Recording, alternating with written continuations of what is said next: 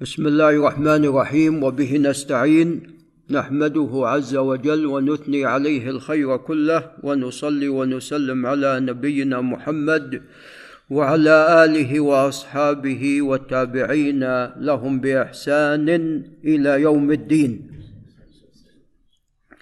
أما بعد فقال المصنف مجد الدين أبو البركات عبد السلام بن عبد الله المعروف بابن تيمية الحراني رحمه الله تعالى في كتابه المنتقى من أحاديث الأحكام.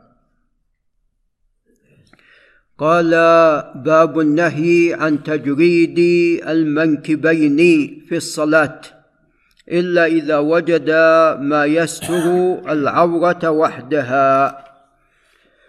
في هذا التبويب مسألتان المسألة الأولى حكم كشف المنكبين أو أحدهما في الصلاة.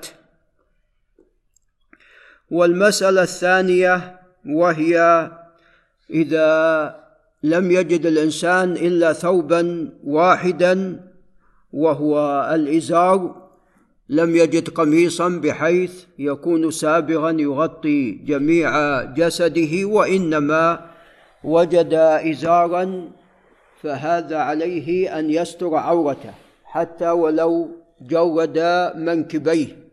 وذلك لأنه يعني هذا الذي يستطيع عليه لا يكلف الله نفسا إلا وسعها.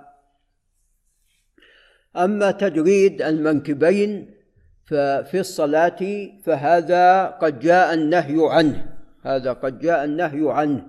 فعلى الإنسان أن يغطي منكبيه أو أيضا لو كان منكبا واحدا. وهذا عند بعض أهل العلم ليس بواجب وإنما هو يعني أمر قد أمر به وهو على الاستحباب. وبعض أهل العلم يوجب ذلك. قال عن أبي هريرة رضي الله عنه أن الرسول صلى الله عليه وسلم قال لا يصلين أحدكم في الثوب الواحد. ليس على عاتقه منه شيء. يعني لو كان هذا الثوب سابغا يغطي العاتقين فهذا لا بأس به. لكن إذا كان ليس على عاتقه منه شيء فهذا هو الذي جاء النهي عنه. قال رواه البخاري ومسلم. ولكن قال عاتقيه ولأحمد اللفظان. يعني في بعض الروايات عاتقيه وفي بعض الروايات عاتقه. عاتقيه يشمل المنكبين عاتقه يشمل منكبا واحدا.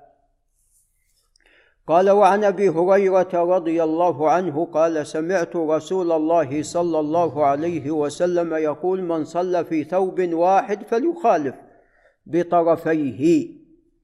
أنت صليت في ثوب واحد وهذا الثوب ليس قميصا. بحيث هو يعني يغطي المنكبين وسائر الجسد وإنما هو ثوب وليس بقميص فهذا تخالف بين طرفيه. حتى تغطي ماذا؟ المنكبين. بالإضافة إلى سترك لعورتك وظهرك وصدرك تغطي المنكبين عندما تخالف بين طرفيه. قال رواه البخاري وأحمد وأبو داود وزاد على عاتقيه. فهذا بمعنى الحديث السابق. قال وعن جابر بن عبد الله رضي الله عنهما أن النبي صلى الله عليه وسلم قال إذا صليت في ثوب واحد فإن كان واسعا فالتحف به. هذا إذا كان الثوب واسع فليلتحف به. ليس بقميص وإنما ثوب كما يقال خام. فإذا صليت في ثوب واحد فإن كان واسعا فالتحف به. تلحف به بحيث تغطي جميع جسدك.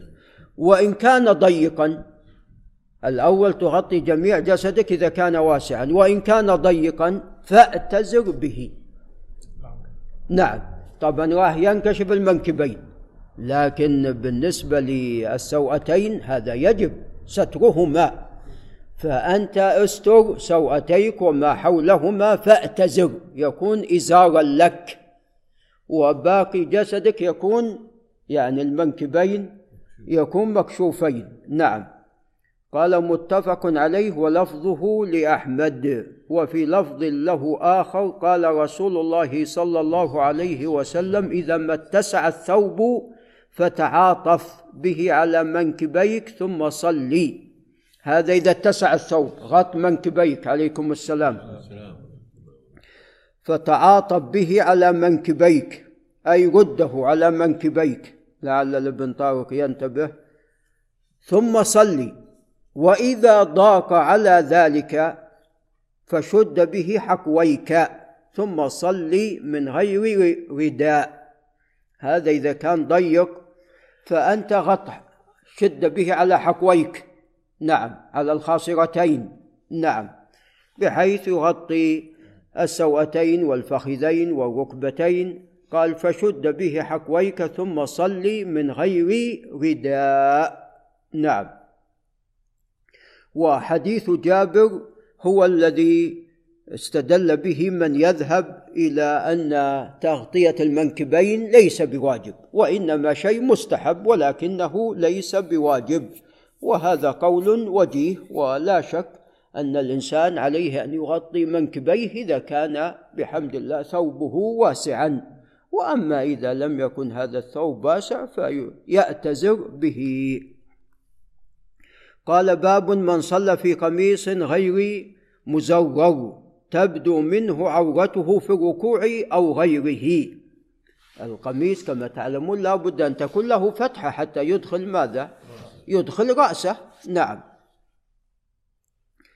فإذا كان غير مزور وركع راح تنكشف ماذا؟ تنكشف عورته. نعم. فلذا جاء أن الإنسان يزره عليه حتى لا تنكشف عورته. قال عن سلمة ابن الأكوع رضي الله عنه قال قلت يا رسول الله إني أكون في الصيد. يعني بعيد عن بيته بعيد عن ثيابه فأصلي وليس علي إلا قميص واحد.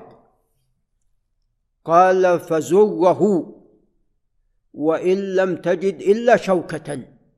نعم حتى لا نعم تنكشف عورتك في حال الركوع. قال رواه أحمد وأبو داود والنسائي. وطبعا هذا فيه ضعف قال البخاري في إسناده نظر. نعم. ولكن لا شك أن المعنى صحيح على الإنسان يعني أن يزور حتى لا تنكشف عورته. هذا طبعا إذا لم يكن عليه سراويل إذا لم يكن عليه سروال. نعم. مثل ما كان يلبس. السابقون كانوا يلبسون يعني يلبس ثوب ثوب ثقيل وباقي يعني داخل إيه ليس عليه سراويل. قال وعن أبي هريرة رضي الله تعالى عنه أن النبي صلى الله عليه وسلم نهى أن يصلي الرجل حتى يحتزم رواه أحمد وأبو داود. قال وعن عروة بن عبد الله عن معاوية بن قرة عن أبيه.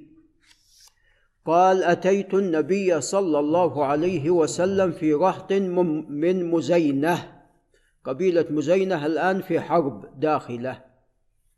نعم. ومنهم الآن اللي في القصيم وفي حائل وفي الكويت وفي الزبير المزيني. نعم هم منهم. قال فبايعناه وإن قميصه لمطلق. قال فبايعته فأدخلت يدي فأدخلت يدي قميصه فمسست الخاتم. قال عروة فما رأيت معاوية ولا أباه في شتاء ولا حر إلا مطلقي أزرارهما لا يزران لا يزوران أبدا. رواه أحمد وأبو داود. قال وهذا محمول على أن القميص لم يكن وحده وإنما كان هناك سراويل تحته أو لباس تحته. نعم. وهذا لا بأس بإسناده هذا لا بأس بإسناده. وقد مر علينا بالأمس حديث الحسن البصري حديث عفوا الحسن بن علي رضي الله عنهما قال وعن عمير بن إسحاق قال كنت مع الحسن بن علي فلقينا أبا هريرة فقال أرني أقبل منك حيث رأيت رسول الله صلى الله عليه وسلم يقبل فقال بقميصه فقبل سوته. هذا إسناده لا بأس به. أنا قلت فيه ضعف يعني إسناد صالح لا بأس به. هذا وبالله تعالى التوفيق. نعم.